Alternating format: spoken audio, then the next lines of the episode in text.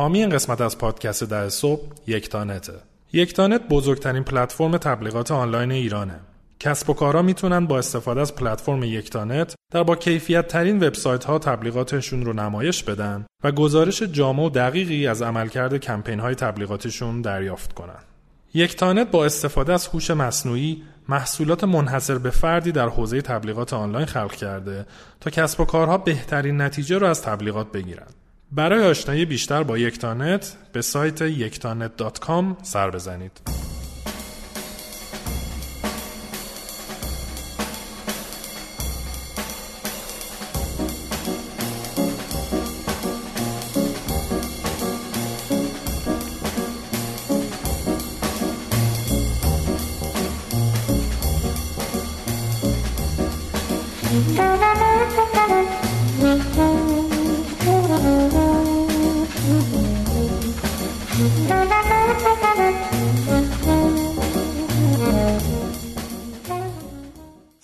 سلام به همه.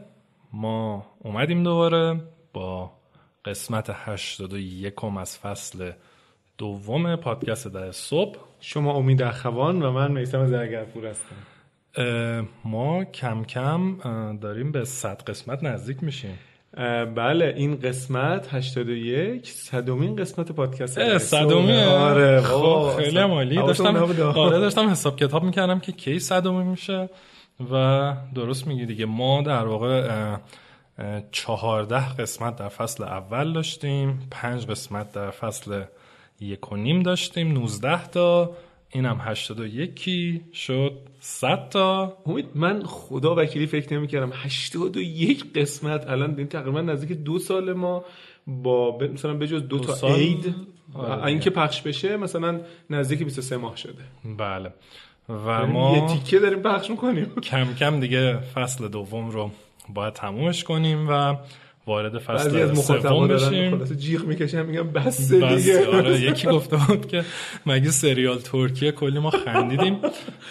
ولی راستش موضوع زیاد بود در مورد حالا هم بحث رشد هم حالا یه مقدار مدیریت سازمان و بحث های مالی و سرمایه گذاری این شد که ما همینجوری رفتیم جلو.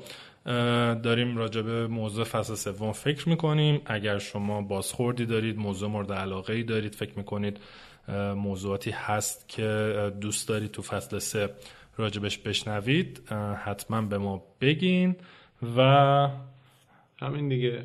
همین دیگه. آره. یه خود کاش اینجا background صدای دست زدن و جیغ و شادی و بود برای صدام این قسمت. و بریم جلو. بسیار عالی. ما مطابق چندین و چند قسمت گذشته یه مقدار راجع به راهکارهای مدیریت مالی تو شرایط بحران می‌خوایم صحبت بکنیم و قول میدیم این دیگه آخرین قسمت باشه که راجع به موضوع حرف می‌زنیم. دیگه دیگه بسته. یعنی اون دست و جیغ و هورا که گفتی یه دم دارن جیغ می‌کشن دیگه بسته, دیگه بسته. آره. و امروز هم یه مصاحبه ای داریم که گفتیم قسمت قبل که نمی‌دونیم کیه. یعنی دو, دو نفر داریم که نمی‌دونیم کدوم اول میاد کدوم دوم در چه نام نمی‌بریم ولی هر دوتا مصاحبه های خیلی خوبی خواهند بود. و امیدواریم که لذت ببرین و براتون مفید باشه. حتما. خب ادامه بدیم. چشم. استاد به حضور ترزا کنم که من دو سه تا نکته آخر مونده که فقط اینا رو خیلی تیتروار بگم و دیگه زودتر بریم سر مصاحبه. در مورد مدیریت مالی تو شرایط بحران. یکیش اینه که خیلی خوبه که ما واقعا یه تخمینی داشته باشیم از اینکه چقدر از درآمده که الان داریم از عملیاتمون به دست میاد. چقدر از کارهای غیر عملیاتیمون به دست میاد که اون وقت بتونیم متوجه بشیم که اگر مثلا من عملیاتم به مشکل خورده آیا می‌تونم سهم درآمد غیر عملیاتیم تو درآمد کل رو بالا ببرن مثلا اجاره مکان بدم به جای تولید و غیره. و فراموش نکنیم که خود تولید یه مقداری خواب سرمایه داره. خیلی وقتا شاید تعطیل کردن اون فرایند تولید و اجاره دادن اون تجهیزات و دارایی های ثابتی که دارم یا حتی مثلا مثلا انواع اقسام دیگه ای از دارایی که دارم واقعا به صرفه تر باشه. اینم یه راهکار مدیریت مالی البته خب ببین تو شرط بحران اینم که یکی رو پیدا کنی که حالا بیاد قطعا. اجاره کنه و اینا. مخصوصا به قول تو اگه یه صنعتی دچار مشکل شده عملا اون کار هم خودش فوق العاده سخته. همینطور. آخه می‌دونی امید خیلی وقتا واقعا صنعت‌ها دچار مشکل میشن. مثلا یهو یه صنعت می‌خواد مثلا صنعت گردشگری تو شرایط مثلا کرونا.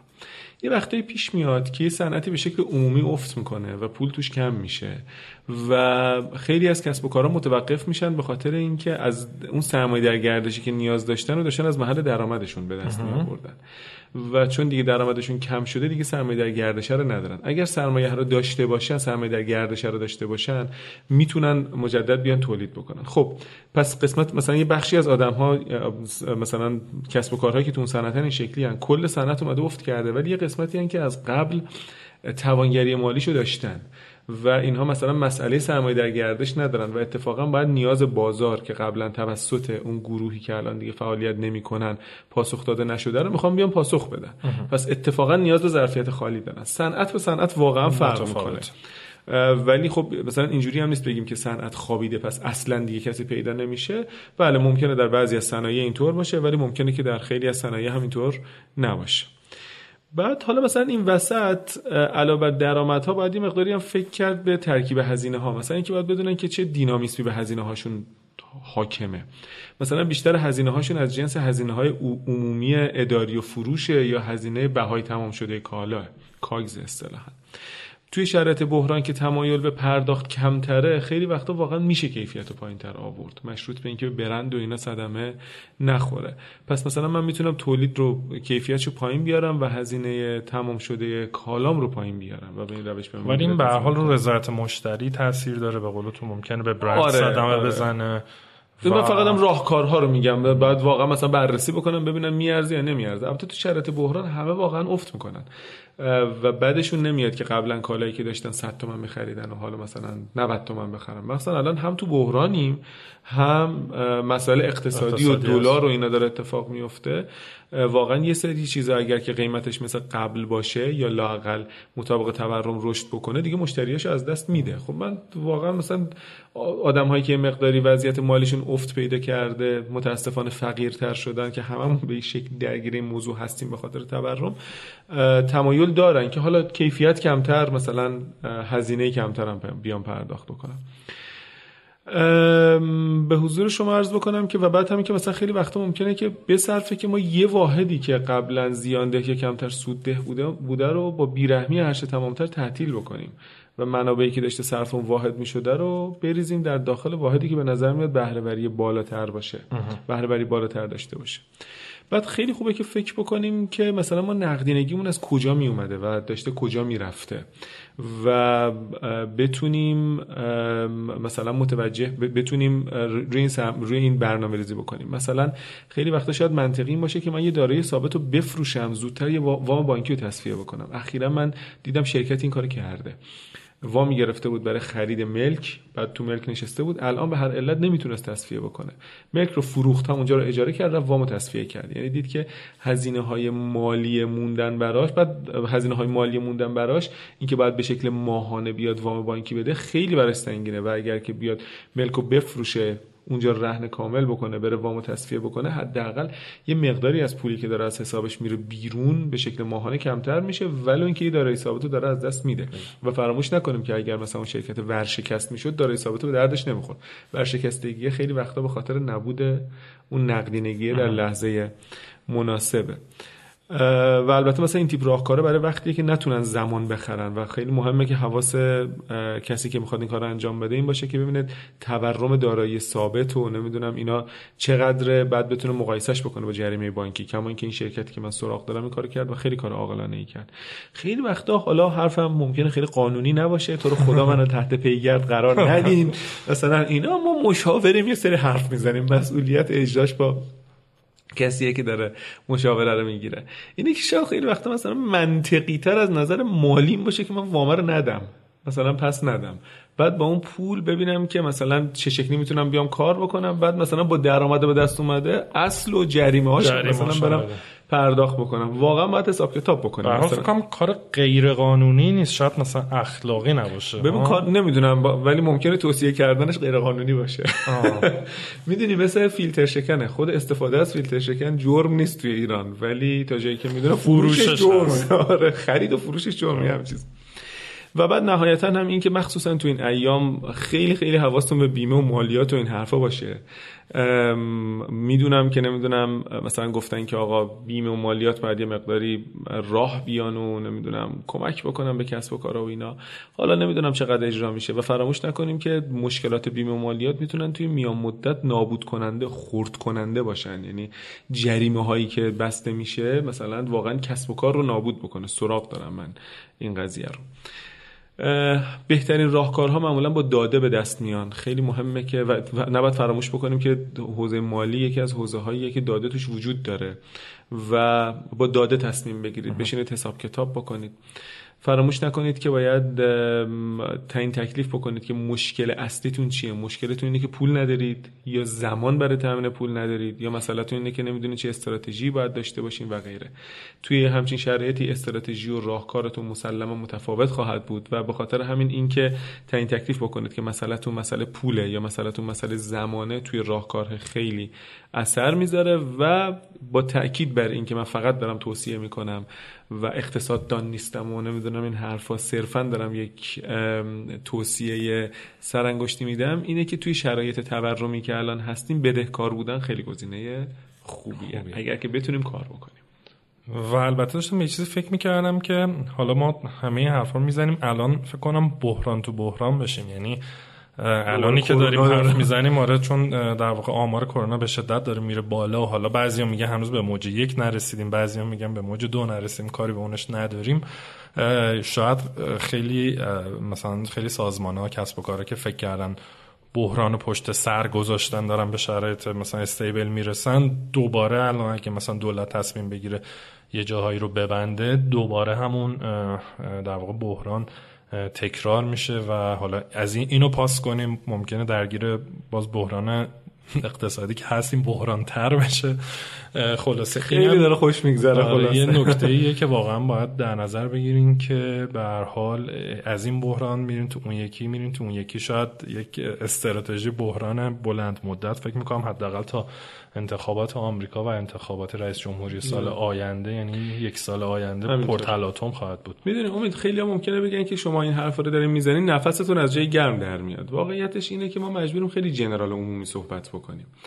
و خب خیلی هم تاکید کردیم هم توی شرایط عموم هم توی زمانی که داشتیم راجع به راهکارهای مثلا اچ آری صحبت می‌کردیم هم راهکارهای عمومی صحبت می‌کردیم هم راهکارهای مالی سعی کردیم حرفایی بزنیم که به کار همه میاد و این شمایید که باید بین انتخاب بکنین. وگرنه ما می‌دونیم که خیلی از این حرفا واقعا ممکنه که اجرایی نباشه و برای ده البته ممکنه باشه. و این ماییم که باید این ما به عنوان خلاصه اداره کننده کسب و کاریم که باید تصمیم بگیریم که چه کار می‌تونیم بکنیم. واقعا واقعا واقعا شاید خیلی وقتا بهترین روش مدیریت بحران متاسفانه تعطیل کردن کسب و کار شاید باشه. یعنی این رو هم داریم میگیم دیگه. ولی خب حالا به هر حال همیشه یه کورسوی امیدی هست و شاید با یه سری کارا واقعا بشه کسب و کار رو نجات داد با هزینه کم. خب خیلی هم عالی.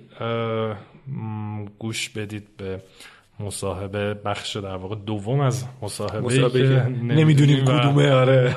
هفته پیش در واقع شروع شده. اما چون می‌دونیم به حال یکی از دوتا مهمونی هست که در نظر داشتیم برای این قسمت هر دو می‌دونیم که خیلی مصاحبه های خوبی خواهند بود و امیدواریم که براتون مفید باشه. مرسی. خداحافظ. خدا نگهدار.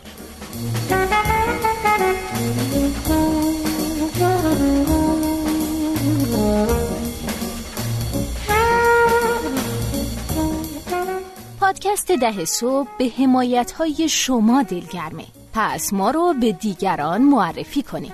بخش هایی از پادکست رو که دوست داشتید یا قسمت ها و مهمان های محبوبتون رو در رسانه های اجتماعی با دیگران به اشتراک بذارین و ما رو هم تگ یا منشن کنید. به ما و دیگران بگید که چرا پادکست ده صبح رو گوش میدین و چه تأثیری توی کارتون داشته. خوشحالیم که شنونده ی پادکست ده صبح هستید.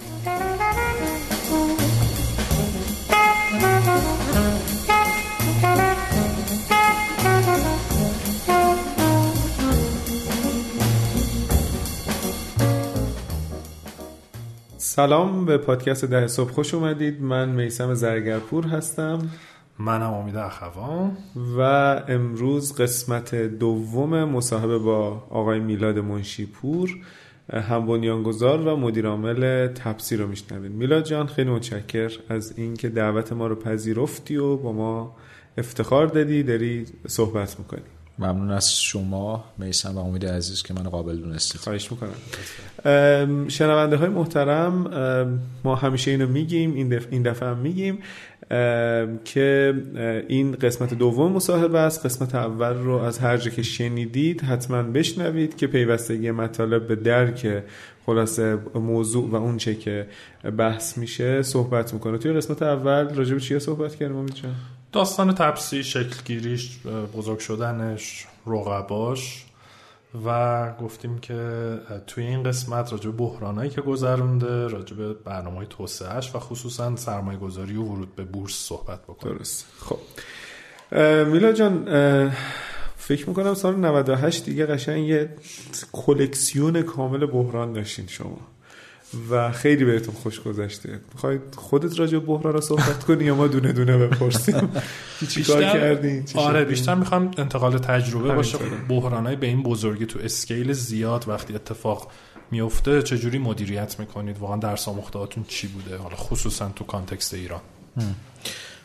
خب من فکر کنم کل سال 98 رو مرور کنیم. خوبه چون همش هم فقط بحران نبوده یه بخشش هم کار بسیار سخت.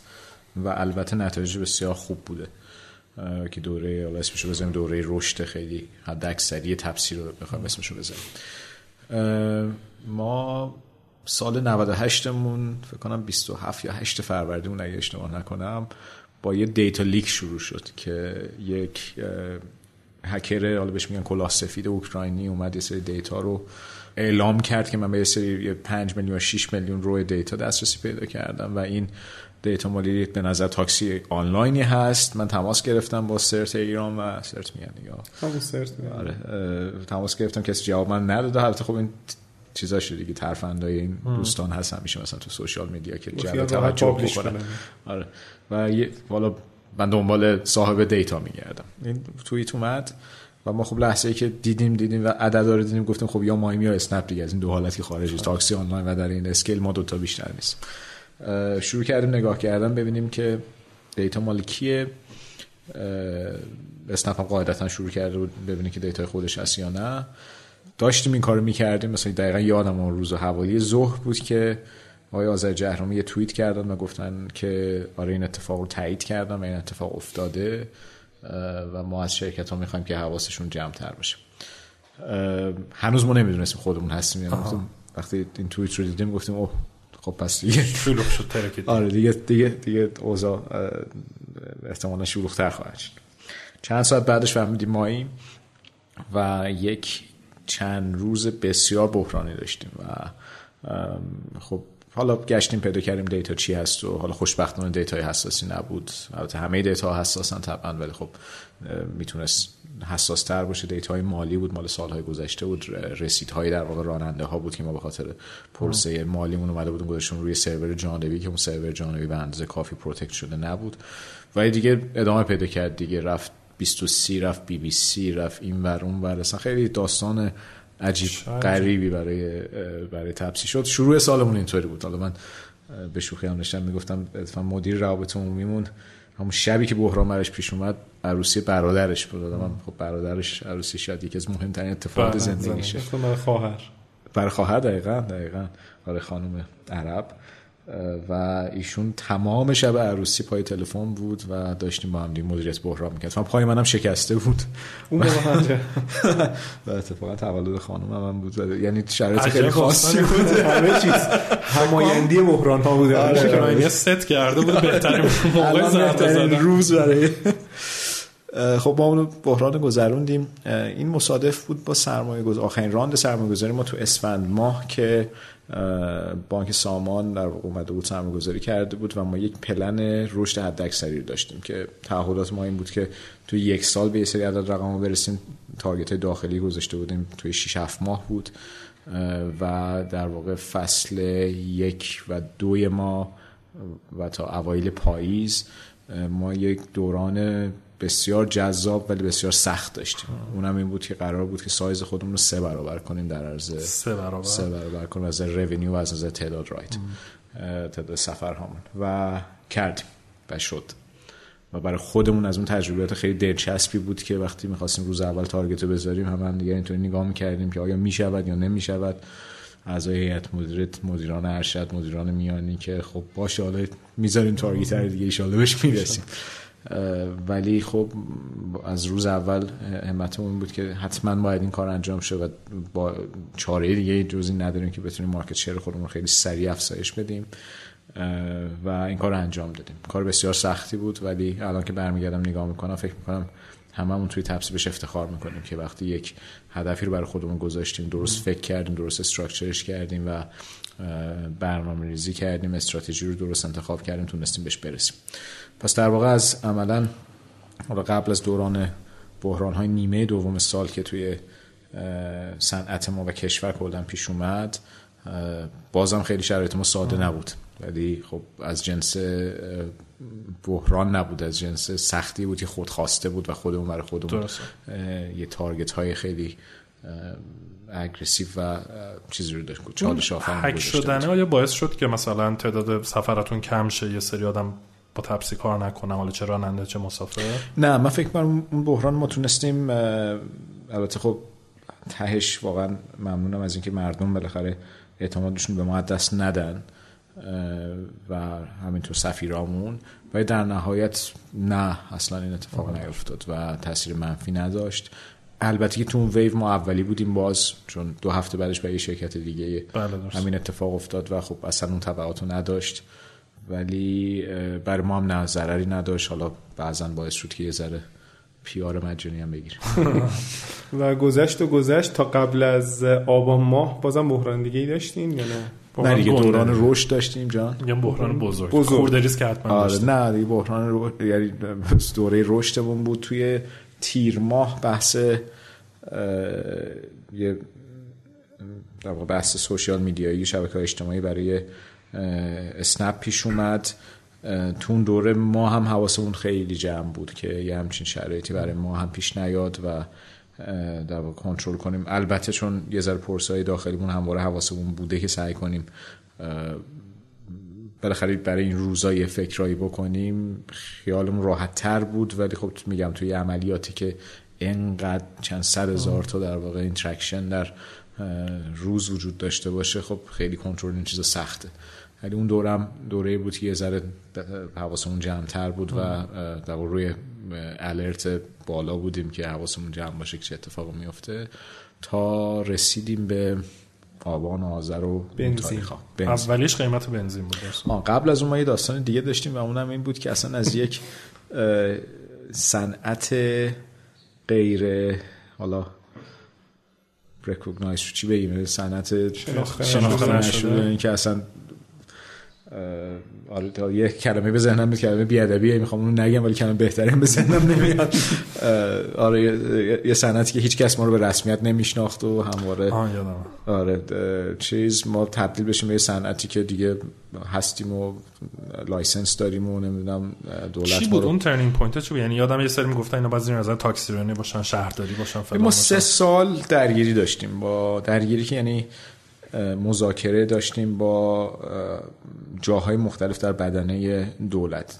وزارت کشور به طور خاص شهرداری ها رو فرض کنیم بگیم یک یک سمت داستان هستن. معاونت علمی وزارت ارتباطات یک سمت دیگه داستان هستن. شرکت ها هستن. وزارت صنعت. اینا بدنه درون دولت هستن. حالا راجع به این فعلا صحبت بکنیم. خب ما رو هیچ وقت به عنوان یک صنعت شناخته شده قبول نداشتن. به طور خاص مثلا شهرداری ها از ما می‌خواستن که شما باید بیاد زیر نظر ما. و ما یه جنگ طولانی داشتیم که خب نمیشه که ما بریم زیر نظر رقبای خودمون چون تاکسیرانی رقبای ما و طبعا دوستان همه چیز شبیه تاکسی ها به شما و این بحث سه سال طول کشید که خیلی هم بحث سنگینی بود و حالا من مقایسش هم می‌کنم با کشورهای دیگه ولی بخوام چیز بکنم. ما تو یک سال آخر واقعا دیدیم که چقدر صحبت کردن خوبه و چقدر کامیونیکیت کردن و این دقدقه های هم دیگر شناختن خوبه. و ما تو این سه سال فهمیدیم که ببین واقعا اینطوری که دغدغه‌هایی که مثلا وزارت کشور به ما میگه دغدغه‌هایی نیست که غیر منطقی باشه. ولی هر کسی از دید خودش و با تجربیات خودش حرف می‌زنه. ما یه سری چیزا می‌خوایم که باز از دید خودمون و در نبود شناخت از دغدغه یک مدیر شهری داریم حرف می‌زنیم. و به طور خاص تو یک سال آخر به نظرم مجموعه دکتر ستاری بسیار خوب عمل کردن. واقعا در این ایجاد این تعامل ایجاد این گفتگو که آتو در تو بگو تو هم در تو بگو بریزیم وسط ببینیم که چطور میشه به یک فرمول مشترکی رسید. اقراق نکردم. اگه بگم که شاید بهترین مثالی بوده تو کشور ما حداقل تو تاریخ معاصری که من می‌شناسم تو 10 20 سال گذشته که بخش خصوصی و بخش دولتی با هم تونستن تعامل کنن و به زمان مشترک برسن. یعنی دیگه آخراش اینطوری شده بود واقعا که مثلا نماینده مثلا مدیر کل بخش خاص تو وزارت کشور اگر می‌رفت یه جایی مثلا راجع به این سیستم حرف از ما بهتر حرف زد. مثلا راجع به اقتصاد مشارکتی توضیح می‌داد. اینی که نمی‌دونم این اقتصاد مشارکتی چه فرقی می‌کنه مثلا با سیستم تاکس رانی سنتی چه نیازمندی هایی داره چه دغدغه یعنی خیلی اتفاق جالبی افتاد. و در نهایت که این تبدیل شد به یک دستورالعمل نظارتی که عملا اون سند قانونی ماست که وزیر کشور و وزیر صنعت امضا کردن خود معاون وزیر کشور برام می‌گفت گفت بعد از چهل سال یعنی بعد از انقلاب در واقع اولین سندی که دو تا وزیر با همدیگه زیرش امضا کردن. گفت ما انقدر محل اختلاف داریم با مثلا این دو تا وزارت خونه صنعت و کشور با همدیگه تو مسائل در واقع حمل و نقل و اقتصاد و فلان و اینا از مسائل مثلا آژانس ها مثلا. آژانس ها نزدیک سی سال حل نشده هیچ وقت. مثلا وزارت کشور میگه آژانس باید میاد مجموعه ما وزارت سمت میگه که نه آقا مجموعه ما هستن و اتحادی و اینا. و به نظرم باید هممون بهش افتخار کنیم که یک مثالی رو ایجاد کردیم که در نهایت به یک تعامل رسیدیم. هیچ کس به هیچ کسی دیگه زور تهش نگفت که آقا این است و لا غیر. که البته شروعش اینطوری بود واقعا. بله. ولی خب در انتها رسیدیم به یه تعاملی که من می‌فهمم مثلا مدیر حمل و نقل شهرداری تهران که تو این دغدغه رو به شهر تهران داری و من باید این دغدغه رو به رسمیت بشناسم. و تا جایی که business model من تحت تاثیر قرار نگیره باید این رعایت بکنن. تو هم اینو درک بکن که اگر یه جایی دست بذاری دیگه business model منو تغییر میده. مثلا اگه بیای رو قیمت گذاری دست بذاری دیگه تاکسی آنلاین وجود نداره. اگه بخواد مثلا بره از شورای شهر مثلا مصوبه قیمت بگیره دیگه اصلا کسی که تهش ضرر می‌کنه مردمن. چرا؟ چون میشه عین همون حالت قبلی دیگه دیگه فرقی نمی‌کنه و تو این مذاکراتی که داشتین در واقع مثلا حالا با رقبا از جمله اسنپ چون منافعتون یکی بود قاعدتا آیا همکاری بود؟ من یادم آیا علاقه من یه برهه‌ای می‌گفت ما انقدر که با در واقع رقبا جلسه دارم و با آقای منشپور میریم میایم با مدیرای خودمون جلسه نداریم. ببینید در این دور من خیلی شفاف بگم ما خیلی خیلی موقع خوبی بود که ما این دستور نظامی امضا کنیم. اگر نمی کردیم در بحران بنزین ما نمی‌تونستیم برای سفیرهای خودمون سهمیه بنزین بگیریم. و دچار یعنی اصلا کشور دچار یک بله. اخلال می‌شد توی زمین حمل و نقل و طبعا ما صدمه می‌دونیم و از اون مهمتر سفیرهای ما صدمه میدن و به تبع اون مسافرها صدمه میدن. خیلی زمان خوبی یعنی انتهای شهری برای اتفاق افتاد که بنزین کی بود؟ آبان بود انتهای آبان, آبان بود, بود انتهای آبان. یعنی فرقش دو ماه بود. توی مهرم ما تا هنوز داشتیم مثلا اینا رو امضا می‌کردیم و پیش می‌رفتیم.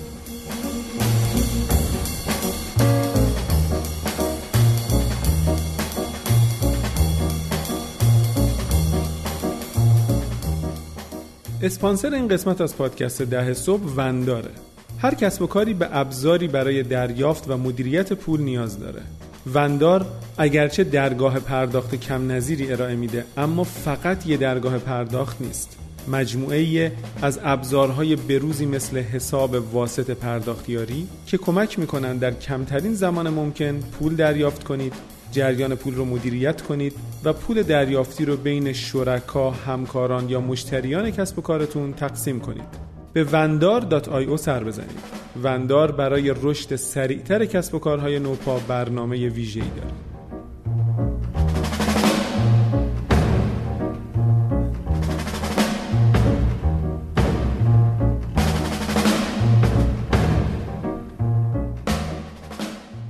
خیلی شفاف بگم اسنپ خیلی بد عمل کرد توی این موضوع و آقای علاقمند خیلی خوب عمل کرد توی این موضوع. چرا؟ تفاوتش از اینجا میاد که خب آقای علاقمند به عنوان مدیر عامل اسنپ طرف مذاکرات بود و با هم کارها رو پیش می بردیم اما یه بخشی از تصمیم گیری های اسنپ در ایران انجام نمیشه و مدیران خارجی تصمیم می‌گیرن و اونها شناخت درستی از این شرایط نداشتن و شاید هنوزم نداشته باشن. و اینی که چه اتفاقاتی ممکنه در آینده بیفته و همش مثلا چونه زدن سر اینی که ما عوارضی که می‌خوایم بدیم یک و نیم درصد باشه یک و دو درصد باشه یک و هشت درصد باشه در یک اقتصاد دیگه شاید درست باشه. ولی اینجا وقتی که توی کشوری هستیم که انقدر بستر بحران داره الان تو اگه می‌تونی خودت رو legalize بکنی و قانونی بکنی نباید سر دو دهم سه دهم این ور اونور چونه بزنی و بهتر که این اتفاق سریعتر بیفته. ما موقع نمی‌دونستیم که البته اتفاقات بنزین خواهد افتاد ولی خب مثلا نیم نگاهی به بورس داشتیم نیم نگاهی به مسیرهای آینده داشتیم که آقا تا ابد که نمی‌تونن تاکسی های آنلاین به عنوان یک موجود شناخته نشده و recognize نشده از طرف بدنه دولت قرار و همینطوری بمونن. و به نظرم میاد که آیا علاقمند خیلی کار عملا در, در نهایت ما مجبور شدیم که به عنوان تپسی بریم جلو و این کار رو تمومش بکنیم و بعد اسنپ بیاد فالو بکنه. ولی آقای علاقمند خیلی تاثیر داشت برای اینی که جا بندازه با حالا سهامداران خارجی اسنپ و در واقع مدیران تصمیم گیر اصلی که نباید دست دست کرد و باید این اتفاق بیفته. و این تفاهم نامه یا بگیم دستورالعمل نظارتی موقعی که تصویب شد و به امضای همه در اومد ما بلافاصله بحث بنزین شروع شد و این بخش خلاصه این تفاهم نامه چی بود؟ نتیجتا الان یک صنعتی وجود داره تاکسی اینترنتی یا نه؟ کلا ای کامرس و تجارت الکترونیک صنعت شد. این چه اتفاقی افتاد دو تا قانون معارض در کشور وجود داره در زمین حمل و نقل. یکیش میگه که وزارت سمت و اتحادیه ها می توانند پروانه بدهند به شرکت های شبیه به ماها. وزارت کشور میگه یه قانون دیگه حمل و نقل وجود داره که بعد از قانون سنفی هست اصناف هست. که اون میگه هر حمل و نقل شهری زیر نظر وزارت کشوره و این دوتا محل تعارض و همواره هم بوده و قانون مصوب مجلسه. کارش هم نمیشه کرد تا یه قانون دیگه بیاد این دوتا رو با هم دیگه چیز بکنه. عملا این دستورالعمل نظارتی کاری که اومد کرد اینه که بین این دوتا قانون تفاهم مصالحه ایجاد کرد. و گفت هم اینو رکگنایز می‌کنیم. یعنی پروانه نکنید روز اولی که وزارت کشور و شهرداری باشه گفتم پروانهتون باید مال ما باشه. ما باید پروانه بدیم شرایط راننده رو ما تعیین بکنیم شرایط قیمت رو ما انجام تعیین بکنیم شرایط شرکت و شرایط خودرو رو هم ما تعیین بکنیم. خب این یعنی چی؟ یعنی دیگه تاکسی آنلاین وجود نداره. بله. این رسید به جایی که پروانه ما همون وزارت سمت باقی موند. نظارت هایی که وزارت کشور لازم هست انجام بده و باید انجام بده و ما هم کاملا به رسمیت میشناسیمش یا شهرداری ها اونها تحت نظر وزارت کشور رفت. مثلا اینکه آقا آلایندگی خودرو رو ما یه سری قانون واسش بذاریم. من به عنوان مدیر عاملی شرکت شاید اگه فقط به فکر سود و منفعت باشم بگم که آقا هر ماشینی بیاد توی سیستم کار کنه. که البته اینطوری هم نیست به خاطر اینکه خب بالاخره مسافرین ناراحت میشه. ولی به عنوان یک مدیر شهری خب نه من یه سری الگوها رو باید پیاده کنم. مثلا ماشین 10 سال به بالا نباید کار کنه 15 سال به بالا. حالا یه سری قوانینی وجود داره. خب ما هم اینو درک کردیم. اون راست میگی. آره واقعا آقای اون زمانهای پرسد آقای مدیر همون شهری تهران بود. عملا این جور نظارت ها به وزارت کشور و شهرداری ها سپرده شد. نظارت هایی که به طور مستقیم به حمل و نقل در شهری فایده میرسونه یا ضرر می‌زنه. شرایط حداقلی برای راننده ها که باز واجب موجب بشه که در واقع سرویس دهی خوب باشه و بهتر باشه که ما خیالشون هم راحت کردیم در واقع. گفتیم مثلا ما حتی از سرویس های قبلی مثلا background check مون یا استعلام سوء پیشینه رانندهمون خیلی پیشرفته تره. مثلا توی تاکسی ها یا آژانس ها یه راننده میاد یک بار سوء پیشینه میده و تمامش میره. ما دائما یه access ایجاد کرده بودیم با از پلیس اماکن که دائما رانندهمون استعلام می‌کنیم برخط استعلام می‌کنیم و سوء پیشینه هم نیست. یعنی حتی اگه فرد به دلیلی مثلا فرض کنید به دلیل نمی‌دونم دعوا یا یا یه برخورد فیزیکی بازداشت هم شده باشه ما اینو می‌فهمیم. و خب می‌تونیم تصمیم بگیریم که مثلا این این راننده برای سیستم ما امن هست یا نیستش. و در نهایت به این مفاهمه رسیدیم که عملا بین این دوتا قانون مصالحه انجام شد خب اون موقعی که یه لحظه من یه سوالی بپرسم اون موقعی که این خلاصه دستورالعمل صادر شد چه اسنپ و تپسی مجموعا چه سهمی از حمل و نقل درون شهری داشتن؟ نمی‌تونم الان عدد بگم چون حضور ذهن ندارم بعد یه نگاهی به document رو بندازم ولی حداقل در تهران یک بخش معناداری هستش و, و بود. یعنی حالا بخوام تعداد خودرویی بگم مثلا ما 80 هزار تا تاکسی زرد و سبز توی شهر داریم که گردشو در واقع خطی هستن. فکر می‌کنم مجموع اسنپ و تپسی دو سه برابر این عدد باشه توی تهران. خب پس این قشنگ احساس تهدید وجود داشته نه صرف این که مثلا حالا یه سهمی از بازار گرفته شده. بله البته این عدد مستقیم قابل مقایسه نیست چون خب خطی ها چند تا مسافر سوار می‌کنن و فعلا تپسی و اسنپ مثلا یک. مسافر line رو من نیوردم توی این معادله line تپسی رو اینها ولی حالا یه حسی میده که scale چقدر بوده. خب بعد خود خوردیم به بحران آبان و حالا بنزین و اینترنت و تظاهرات و اینها. و بعدم که کرونا درسته؟ دقیقا بحث بنزین رو خب ما از 7 ماه قبلش می‌دونستیم که بالاخره این اتفاق میفته همه می‌دونستن دیگه چند باری هم اومده بود و رفته بود و داستانش و اینها. می‌دونستیم که دیروز زود داره و سوخت و سوز نداره. به حال نمی‌شود که قیمت بنزین در اون سطح هزار تومن باقی بمونه و حتما افزایش پیدا می‌کنه. امیدوار بودیم که نه به عنوان تپسی به عنوان آدمی که شاید یه ذره نظر تخصص داشته باشه اینی که یه تک نرخی ایجاد بشه و همه قیمت ها یکی باشه که این تفاوت بین مثلا خودروی تاکسی و عمومی و شخصی اینا وجود نداشته باشه. ولی خب حدسا می‌زدیم که احتمالا دو نرخی خواهد شد. و از ماه قبلش در واقع شروع کردیم صحبت کردن.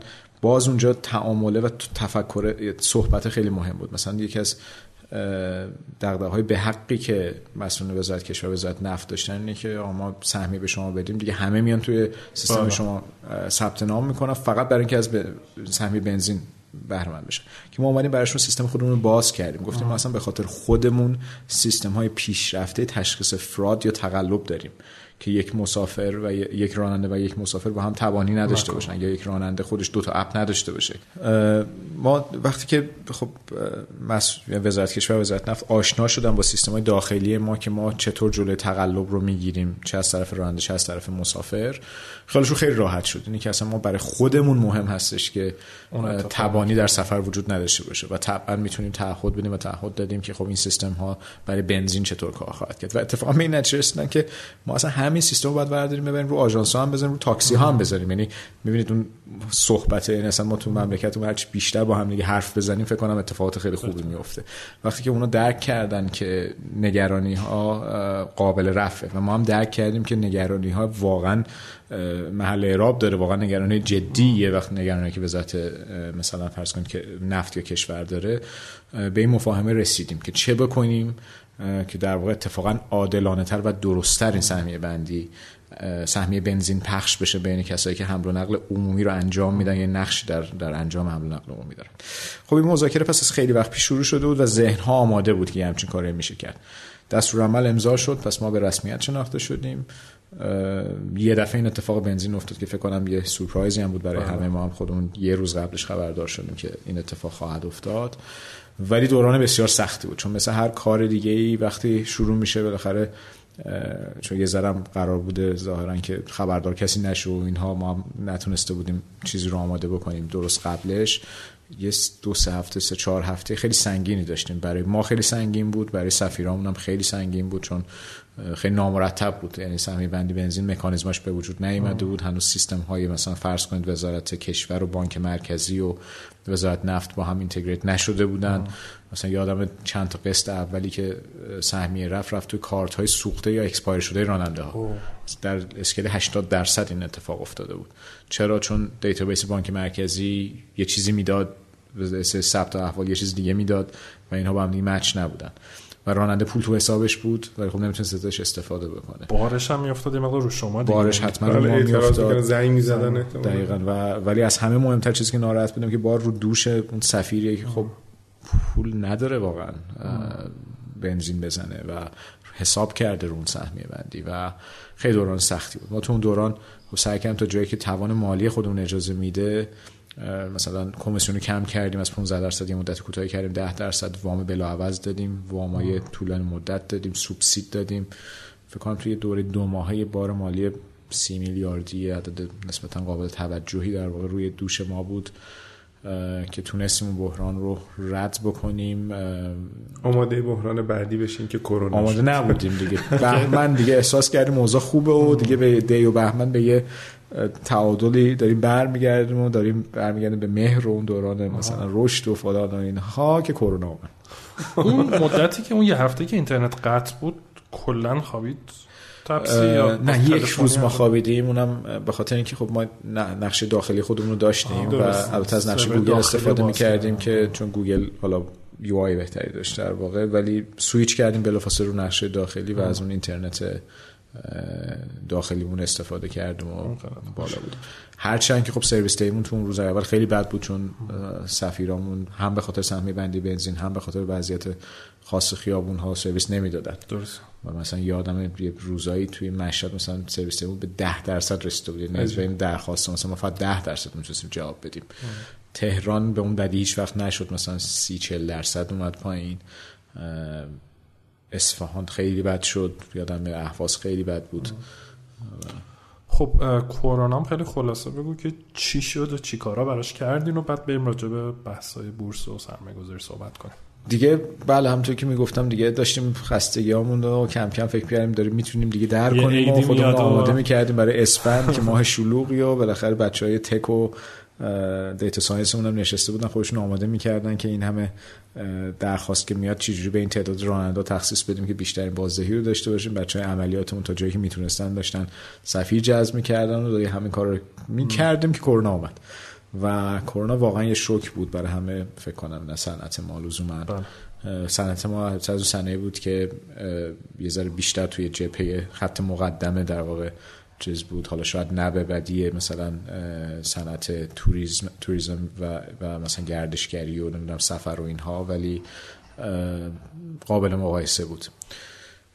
امروز که نگاه می‌کنم راستش بخواید هرچند هنوزم که تموم نشده یعنی الان موجه باز دوم صحبتش هست و الان گفته میشه مشهد تعطیل شده نمیم شد نشد تهران ممکنه دوباره این اتفاق بیفته. و در مجموع نگاه می‌کنم از اون بحران هایی بود که اولش بسیار ناشناخته بود. و فقط تنها چیزی که مهم بود برای ما این بود که بیایم تمرکز کنیم رو اون چیزهایی که مهمه و اونها رو درست حفظ بکنیم و اون, اون تیکه ها رو درست انجام بدیم و بحران رو رد بکنیم. الان که نگاه می‌کنم من فکر کنم شرکت بسیار قوی تری شدیم تا قبل از کرونا. یعنی الان حس اعتماد به نفس گروهی خیلی بیشتری داریم از قبل. و شخصا بهش افتخار می‌کنم از این دوره که رد کردیم. میگم دوره ای نبوده که بگیم حتما هر بحرانی با یه سری خونریزی همراه هم بله. حتما با صدمه همراه من بس روی خوشحالی اینو نمیگم که چه خوب شد که این بحران اتفاق افتاد به هیچ وجه. ولی به هر حال زندگی همینه کار همینه. و فکر می‌کنم که شرکت تپسی شرکت قوی تری از کرونا خارج شد. الان حدودی برگشتین به قبل از کرونا یا نه؟ یا هنوز؟ نه هنوز فاصله داریم. هنوز با قبل از کرونا از نظر درآمدی برگشتیم به خاطر اینکه به طور طبیعی قیمت ها بالاتر رفت. حالا ما هم نقشی توش نداشتیم. یعنی خود الگوریتم به دلیل قبول نکردن درخواست بله. از طرف سفیرانمون قیمت ها بالاتر رفت. ولی از تعداد سفری نه یعنی مثلا توی ماه تیر ماه قاعدتا ما باید بالاتر از چیزی که الان هستیم باشیم ولی از درآمدی تقریبا مش قابل مقایسه هستیم. خب خیلی هم ممنون. ما این قسمت رو تموم می‌کنیم. قسمت دوم از این مصاحبه رو هفته آینده و در قسمت بعد می‌تونیم بشنویم. هر جا که این قسمت رو شنیدید اون قسمت رو هم بشنوید. ممنون میلاد جان خیلی ممنون. مرسی. ممنون. خدا